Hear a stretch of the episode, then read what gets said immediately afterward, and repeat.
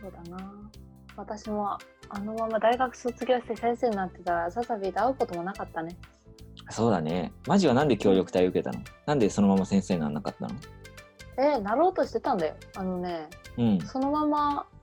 さいたま市のねうん小学校の先生になろうとしてておおであのその時さ私体育大学行ってたじゃんーうんであの小学校の免許取れる場所じゃなかったんだよねああなるほどねそうだから小学校の資格認定試験っていう試験を受かる見込みで受けたの,、うーんあの埼玉市だっけな埼玉市だった気がするな、うんうんあの国公立のやつ受けて、まあ見事に仏教祭したわけだあその資格認定試験がうん両方あでそうな多の分最初採用試験もそうそれでそうそうそう、で両方ともうまくいかなくてうんんでで結構ねその試験に向けて勉強は真面目にしてたんだけどさうんでそれでなんかわかんないけどそれで、まあ、落ちて普通がっかりするもんなんだけどさがっかりっていうよりはなんかちょっとほっとして、あこれでいろんなことを経験してから先生になれる よみたいななんか多分そなんだろうこのまま先生になるっていうことに対して少しなんだろう違和感を感じてたみたいなその時私はね。ああー俺も教員採用試験落ちて協力隊なんだけどうんうんうんでも落ち込む期間がね半日とかだったんだよね。私まだ全然落ち込んでないこんなこと言ったらあれ だけどそそう全然落上ち込んにではな上いがいるな。 そんな同じそう感じでだからねいやだから落ち、自分もねマジと同じでうん、多分安心したところはあったんだろうなってああなんかそうそう、うん安心ちょっとなねんいだろつうか海外にあこと海外に挑戦したいっていうところはあって、このタイミングだと思ったそれで、うん、そうそれで私翌日私になんはかあれだわ感謝出したね、うん今日すごいそれは早いよ出私したじゃ出したじゃないか書き始めたのか、私1週間ぐらいあの協力隊のあれかも知らなかったんだよその存在その時うん、うん、で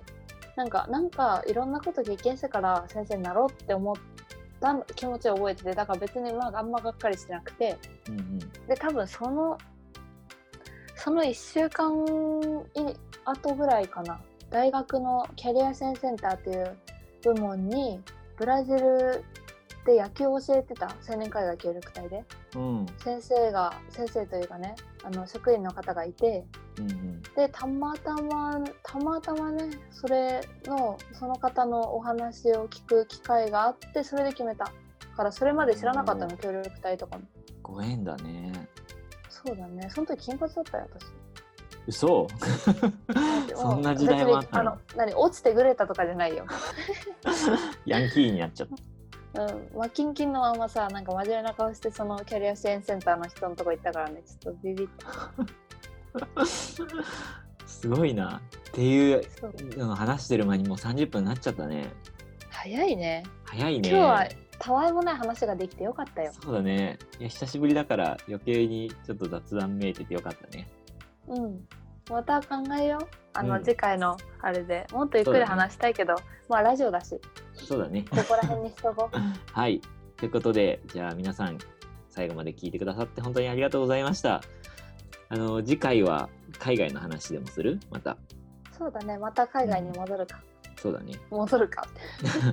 協力隊の話でもあのマジのワーホリ時代の話でも僕のタンザニアえーのとタンザ話ニでアの話とかね旅の話とかねなんかまたテーマを決めてお話ししようと思いまあす、旅も面白いな OK いいねはい、うんじゃあ皆さんまたねマジもまたねバイバイバイバイありがとうありがとう